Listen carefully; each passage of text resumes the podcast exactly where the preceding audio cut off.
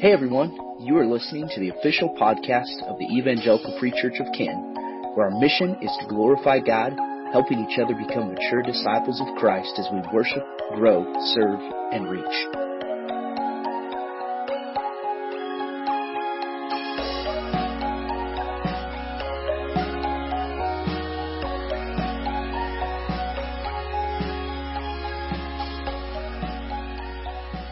Everyone. I'm going to ask you to grab your Bibles and uh, turn with me to the book of Galatians. And uh, we're going to be in the, the second half of Galatians 3 this evening.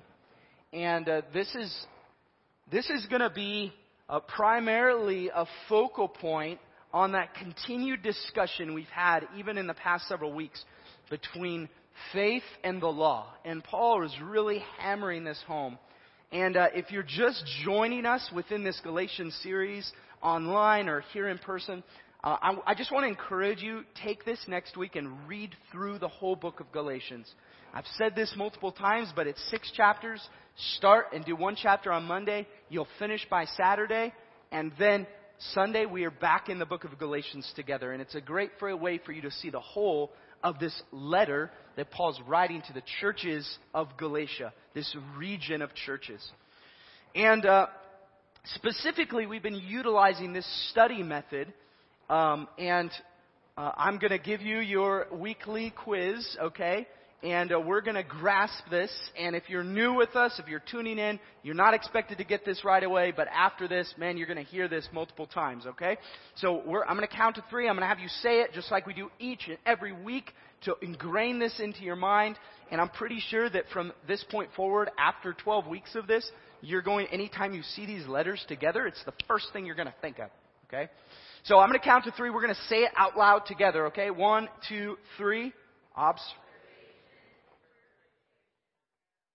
Observation, interpretation, application. Great.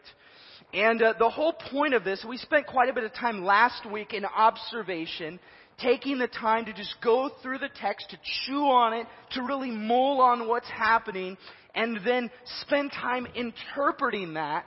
And I'm going to focus a little more time tonight on the interpretation element specifically a, a, really cool tool that we can put kind of into our toolbox as we uh, navigate the scriptural text, the biblical text, uh, when we get to the interpretive element.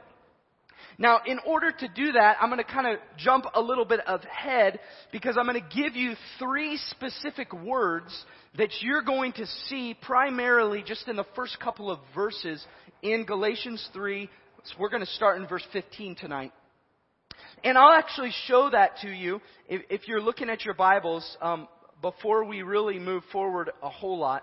Um, and then we'll go back and look at this a little more. But specifically in verse 15, uh, it says to give a human example, brothers. Now, right away, we should recognize that this sentence is a what? What do you see here? That Paul is doing. What is he doing that should make us react in some way. At the very beginning of this verse, what should we be doing? Pausing, right? We should stop because he's clearly talking about something. He's continuing a conversation or a discussion and specifically giving an example, and that implies that there's something before this that we should know and be aware of. And so to kind of summarize that, and what we discussed last week is Paul is really focused on this concept that you cannot obtain righteousness through the Mosaic law, but it is only through faith in Christ that you can be justified, that you can be counted as righteous, that you can be seen as innocent before God. And so now he goes on from here. He's going to give a specific example of what that looks like. So if we were to bring this into modern day terms, Paul's about, about to give everyone in Galatia a sermon illustration. He's going to bring it to a modern day thought so that they kind of grasp the picture of what he's trying to emphasize. To give a human example, brothers, even with a man made covenant, no one annuls it or adds to it once it has been ratified. Now, that's the, as far as I'm going to go for these three words right away, there's three words there that are not super common words. And so I'm going to go back here. Specifically, these three words kind of stand out in verse 15 covenant, annul, and ratify. Now, ultimately, this brings about the question when I'm going through my observation, all I should be doing is circling or writing down on a blank piece of paper or a notebook or in my journal what are the words that I just don't know what they mean. If you don't know what a word means in your Bible, don't just continue reading. Stop.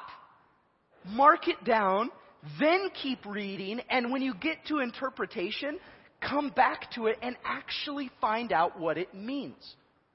Because it may be a long time before we come to that passage on Sunday morning, and then what are you going to think? Well, I, I didn't know what that word meant back then when I studied it. I guess I do now. But what difference would it make if we, every time we come to that, we stop and in our interpretive study, we actually go through and identify that? So, I want to give you just briefly uh, several tools you can use that make this portion of interpretation easier. And the first one of those tools, it looks like this in book form. It's one of my biggest books I have. okay? And what this is, is this is a concordance. And it's specifically an exhaustive concordance of the entire Bible. And all this is, is it is a giant dictionary of words that shows you at first every single place in the English biblical text where you could find that same word. Okay? But the second thing it does is it gives you Greek and Hebrew numerals that correlate specifically to what word that is in the original language. And then when you go to the back, you can look at those exact numbers and see the definition of those words. Okay? This is a very, very, very useful tool and can simplify that process a lot. Now, that's not the only tool at your disposal. There's also a Bible dictionary. This shortens the amount of time a little bit, but does not give you near as much information or resource. It will just define the word for you without giving you all the places it's mentioned in Scripture. And the third option is actually the one I use the most now because over the years I've just invested in Bible study software because it makes the task so much simpler and faster. And uh, these are two Bible softwares that I would recommend to any of you.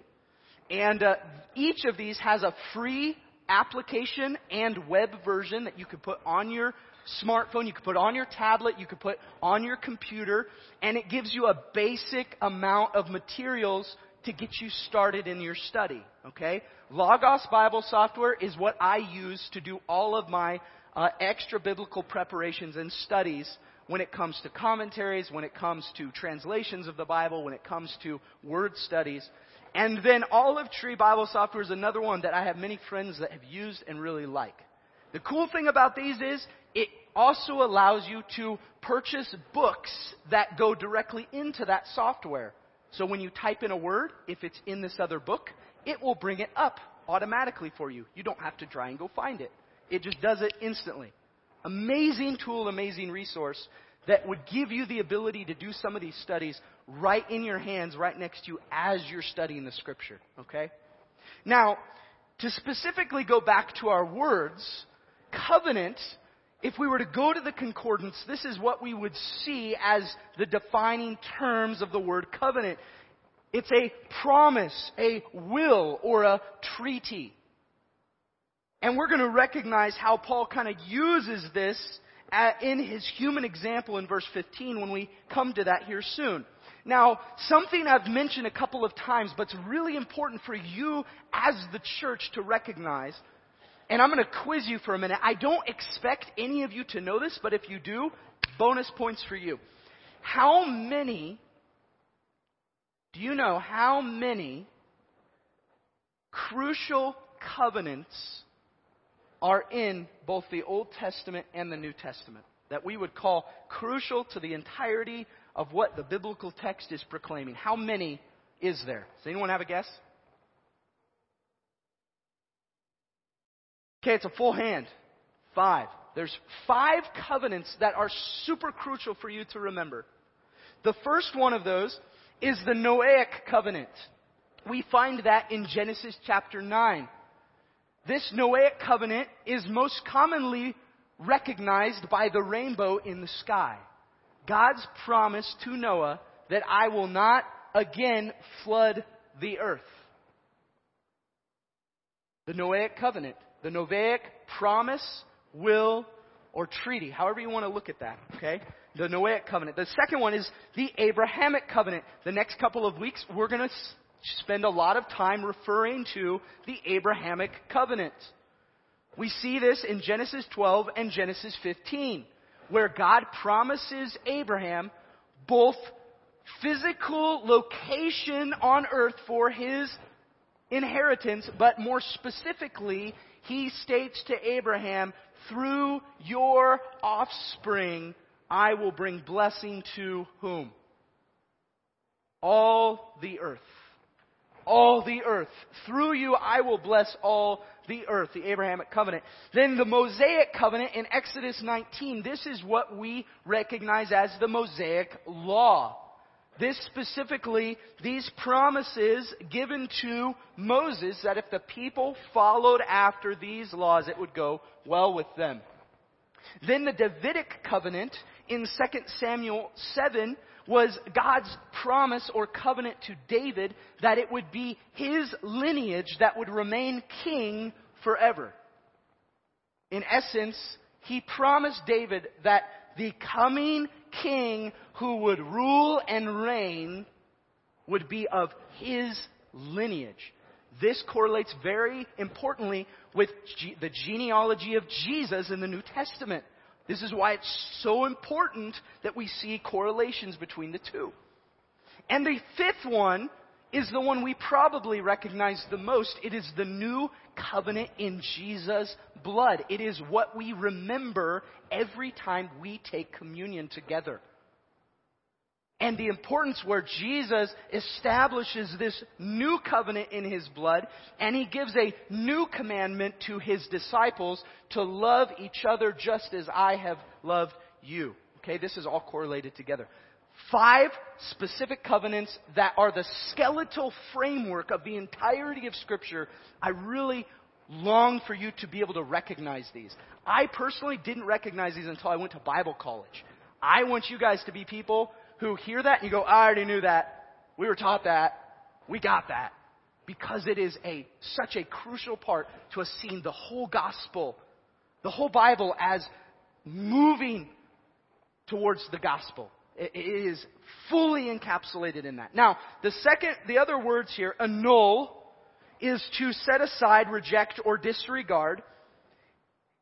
And then to ratify is to confirm, validate, or establish. Okay? Now, we could do word studies all night long. I just wanted to give you an example of how to use simple biblical tools that you have access to. And by the way, I haven't mentioned this. If any of you ever wanted to borrow some of these resources, I have, I have multiples of many because I've just accumulated books from other pastors and other people. So if you ever want to borrow some of these resources, grab me after service. Say, I'd really like to have a concordance to use for a while. I'd really like a Bible dictionary. Or email me and say, I'd like to buy one. I really don't know what to get. Let me help you get the tools in your toolbox you need to do this work well. Okay? Now, let's move on into the actual text and read a little bit about what we can grasp as we move through into interpretation and even application. So if, if 15, eh, to give you a human example, brothers, even with a man-made covenant, no one annuls it or adds to it once it has been ratified.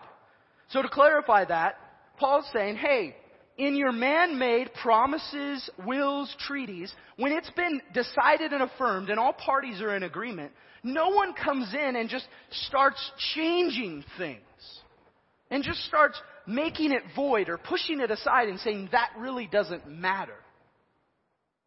Now, the promises were made to Abraham and to his offspring. It does not say, and to his offsprings, plural, referring to many, but referring to one. Everyone say one. And to your offspring, who is Christ. This is what I mean. So he goes on to clarify here. Paul understands, okay, you didn't get it the first time. This, I'm going to clarify it in a way that you understand, Church of Galatia. The law, which came 430 years afterward, does not annul, okay, there's that word again. It does not void or push aside a covenant previously ratified or affirmed, solidified by God so as to make the promise void. For if the inheritance comes by the law, it is no, it no longer comes by promise. That's a really important statement, church. If the inheritance comes by law, it no longer comes by promise. It cannot do both. But God gave it to Abraham by what? A promise. Everyone say promise. Now, have you ever experienced a broken promise? Has anyone ever experienced that before? Someone promised something to you and it was broken? How many of you have experienced that with a sibling? Put your hand up. Come on, don't be shy. I, I know you have. I, I know I'm not the only one who's experienced that, okay? And I see this in my own kids, right? Where they know for selfish motive they can go to their sibling and say, "Hey, if you do this, if you do this for me, I promise I'll do your chores." And then they do it and they get in trouble, and the other one's kind of standing in the corner like, "I don't know what. I don't. I, I didn't tell him to do anything." So the promise becomes null and void, right? Well, the encouraging truth here is that it's not Abraham who gave the promise to God, right? It's not that man made some agreement or contract with God. God is the initiator of the promise. And so by default, it is not man we have to be concerned about here. We need to ask the question, is God faithful to his promises? Ultimately, if the answer to that question is yes, then what he promised to Abraham still remains true. And what he promised to David still remains true. And what he's promised in Christ still remains true. Now, some of you go, well, what, what about the Mosaic covenant? Well, and the reality is, the Mosaic covenant is so unique, and we're going to see this even later in the text, because the Mosaic covenant was structured so much differently in the sense that it was contractual. Israel, do these things and it will go well with you. Do these things that I have set before you and you're going to be count, you're, you're going to be in right standing with me.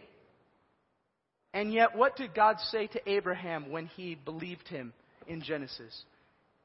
It was counted to him as righteousness. His belief, his faith is what determined that. And we're going to talk about that a little more. So there's really two applications we can draw just even from these first two verses. The first one of those is there is one family united in faith. God's promise to Abraham was not for his offsprings, plural, but offspring. And that offspring is united in Christ. Everyone say Christ. But the second application within the, the text to the church at Galatia is this emphatic emphasis that God's promises are certain. And nothing is going to annul or change what God has ratified and solidified. And there are many personal applications we, right here and now, can take even from that. If God's promises are certain, I have nothing to fear in this day. Now, let's move on into the next portion of this text. Why then the law? This is a logical question. If all of this took place and God's promise to Abraham was consistent, why did the law come into being in the first place? What purpose did it serve? And he answers this logical question in the next portion. It was added because of transgressions. In other words, because of sin. Until the offspring, it's singular again, this is important, until the one family, the offspring, should come to whom the promise had been made. And it was put in place through angels by an intermediary. Now, an intermediary implies more than one, but God is one. Now, I'm going to be honest. Verses 19 and 20 are challenging when it comes to interpretation. And you could read six different commentators on what he means here in the end of verse 19 and end of verse 20 and get some different perspectives. The emphasis that I want to draw out here is we can get really, really distracted by this, or we can admit, okay, I, I could come to some conclusions here, but what is the overarching message he's trying to communicate to the churches in Galatia? And it comes back to this, that God is one unit. In other words, God's not contradicting himself regardless of who he uses. And in fact, what we see, even as we look back, is God specifically promised to Abraham what he was going to do. It was a one to one entity. And when it came to God's covenant with the nation of Israel through Moses, it was communicated through multiple entities. It was communicated to Moses somehow, and then from Moses it was communicated to the people. It was not the same one to one as it was with just God to Abraham, okay? And so there's a distinction here, but at the end of all of this, there's an emphasis that, hey, don't get distracted by this aspect of multiple here because God is one entity. And he goes on from this and asks the question well, is the law then contrary to the promises of God? If the two don't mesh, is, is it contrary? And what is the answer? Certainly not. Everyone say no. Okay? For if a law had been given, get this, church. If a law had been given that could give life, then righteousness would indeed be by the law. But the scripture imprisoned everything under sin so that the promise by faith in Jesus Christ might be given to those who believe. Now I'm going to interpret and summarize that for you. The scripture imprisoned everything under sin. The law revealed the depth of humanity's need for more than himself. The law revealed the true nature of man by putting in all these rules that had to be followed, it revealed ultimately, and its purpose was to draw the people to the only one who could truly save them. And we see this time and again in the Old Testament, right? We saw it in Samuel, where the people saw God completely deliver them over and over and over, and yet they would stray. The law was in place as a means to, try, to draw the people back in recognition that you can't do this. You can't do this on your own. You're going to have to have faith and believe that I am a God who prom- follows through on my promises here. And man, the nation of Israel proved that that was the case. It still is the case for us. And so ultimately it comes to this, right? There is no law that can give lasting life. Because he said, even there, if there a law had been given that could give life, then righteousness would indeed be by the law. But it can't. There is no law that can give lasting life. Now, moving on even from here, he says, Now before, this is verse 23, now, before faith came, we were held captive under the law, imprisoned until the coming faith would be revealed. Okay, this goes back to that same idea of imprisonment. The law imprisons, sin imprisons. The more I see God's specific commandments spoken, the more I see, or should see, my need for a Savior. Until the coming faith would be revealed. So then, the law was our guardian until Christ came in order that we might be justified by faith. Now, this term guardian is really interesting. Because the term guardian essentially means the law was the chaperone. How many of you have played that role before and had to chaperone? Some of you are chuckling, okay? It's an interesting role. Because generally when you chaperone, you see a lot of things that are potential happenings that have to be curbed and stopped. The law functioned the same way. Look, the way you're living is not okay. What you are doing is not right. How do you know? Because the law identifies it's not okay. And ultimately, the more you realize what's not okay, the more you realize how desperately you need God. How desperately you need a Savior. Until Christ came. In order that we might be justified by faith. In Christ. What the law couldn't accomplish on its own was accomplished. In Christ. And this is what Paul's trying to get the church of Galatia to understand in Christ, there is no longer a need for the guardian in the same way as there was before Jesus. Why?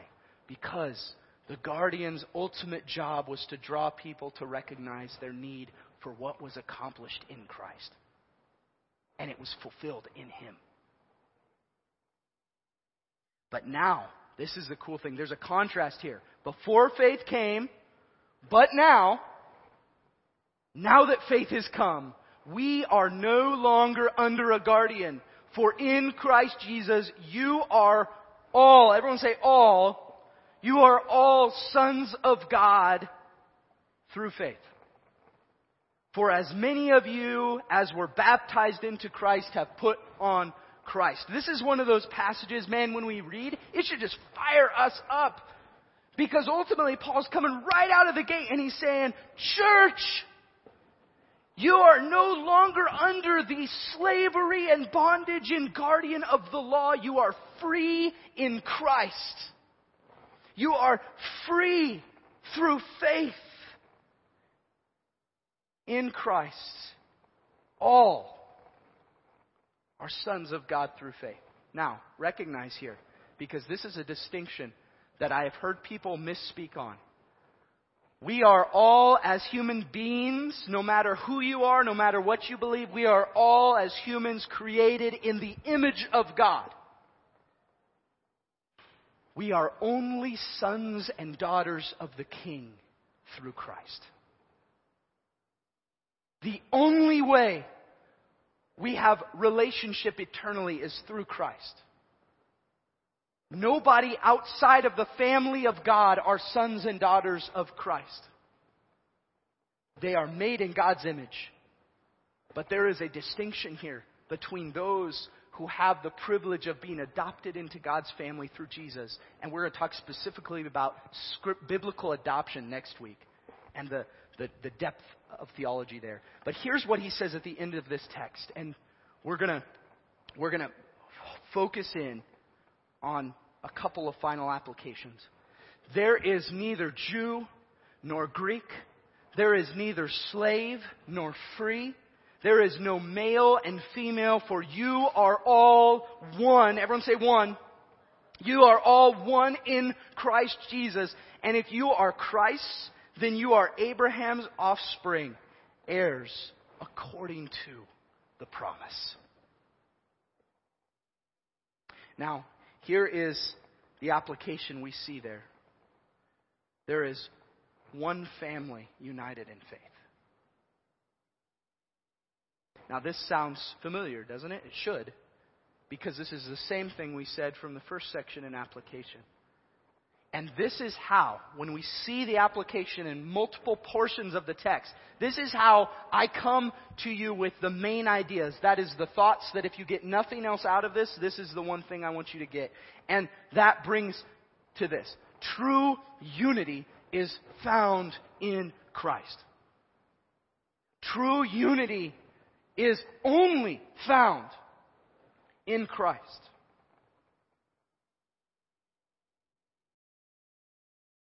Why? Why is true unity only found in Christ?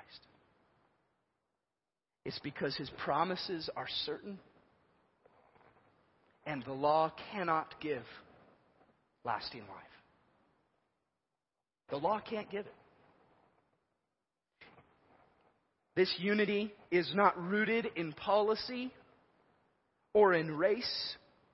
It is not rooted in our likes or dislikes. It's not rooted in our jobs or our wealth. It's not rooted in status, age, or maturity. It is rooted in this one truth.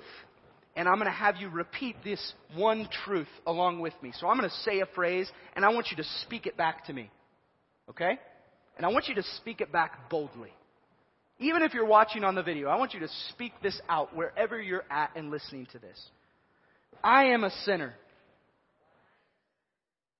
You are a sinner. Christ died for sinners. Christ rose victorious over death. In Christ there is life for all who believe. And all who believe are siblings in Christ.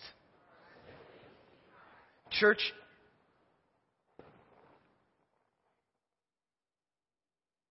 all those who believe are siblings in Christ. There is unity in Jesus. And if someone in my circle of influence is not my sibling in Christ, I should long that they are. And if I don't long for that, then there is a problem with me, not them. It doesn't matter who they are. It doesn't matter where they've been. It doesn't matter where they've come from. We are entrusted with this message of hope and the gospel. And my singular focus, regardless of what I have in front of me, regardless of my job, regardless of the burdens on my shoulder, is to see all those who are not part of this family to be welcomed in. And you may be the only member of this family that welcomes them in. Don't be the member of this family that pushes other people away.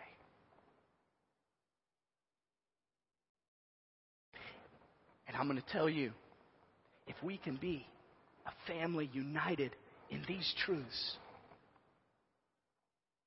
the world cannot contain the power that exists by the Spirit of God indwelling in His people and moving them from where we are to where He's called us to be. True unity is found in Christ. Let's make sure we're modeling that, we're living that out, and everything we say and do is rooted in that reality because we have been given the greatest treasure on earth in Jesus. Let's seek to bring our community into that family. Amen? I'm going to ask the worship team to come. And we're going to pray. And then we're going to close with two songs. And the first one of those songs is uh, it's a newer song. And so I want you during that first song to reflect. And the words of that first song, the chorus says something along these lines Praise the Father, praise the Son, praise the Spirit, three in one. I want you to reflect on the truth of the gospel. I want you to reflect on this hope that we've been given. And I want you to just resonate with this. And if you need to, I, if you need to respond, however God is leading you to respond, you do that. If we read through, if, if in hearing what we spoke together, I hope you recognize that what we said was sharing the gospel with each other. That's all it is, church. It's not some fancy language you have to use. It's not complicated. I am a sinner who needs to be saved. Christ is my Savior. He conquered death that I could have life, and all who believe are part of God's family. That's the hope we have. If you don't believe that, today is the opportunity to do so. If you know that, but you need to step and commit to say, God, I have not lived in light of this truth, then I want you to do that during this first song. And then we're going to close this whole time by singing Living Hope Together. And we're just going to praise the Lord for what He has accomplished that the law could not. That in Christ we have freedom and we have life, lasting life. Father, thank you so much that you are a God who has promised lasting, eternal life in your Son. God, may we recognize our need even in the midst of difficult seasons to proclaim this truth and seek to draw all of those who are far out into our family. God, help us to see those opportunities right in front of us. Ultimately, Lord, we pray that you would be glorified in Jesus' name. Amen.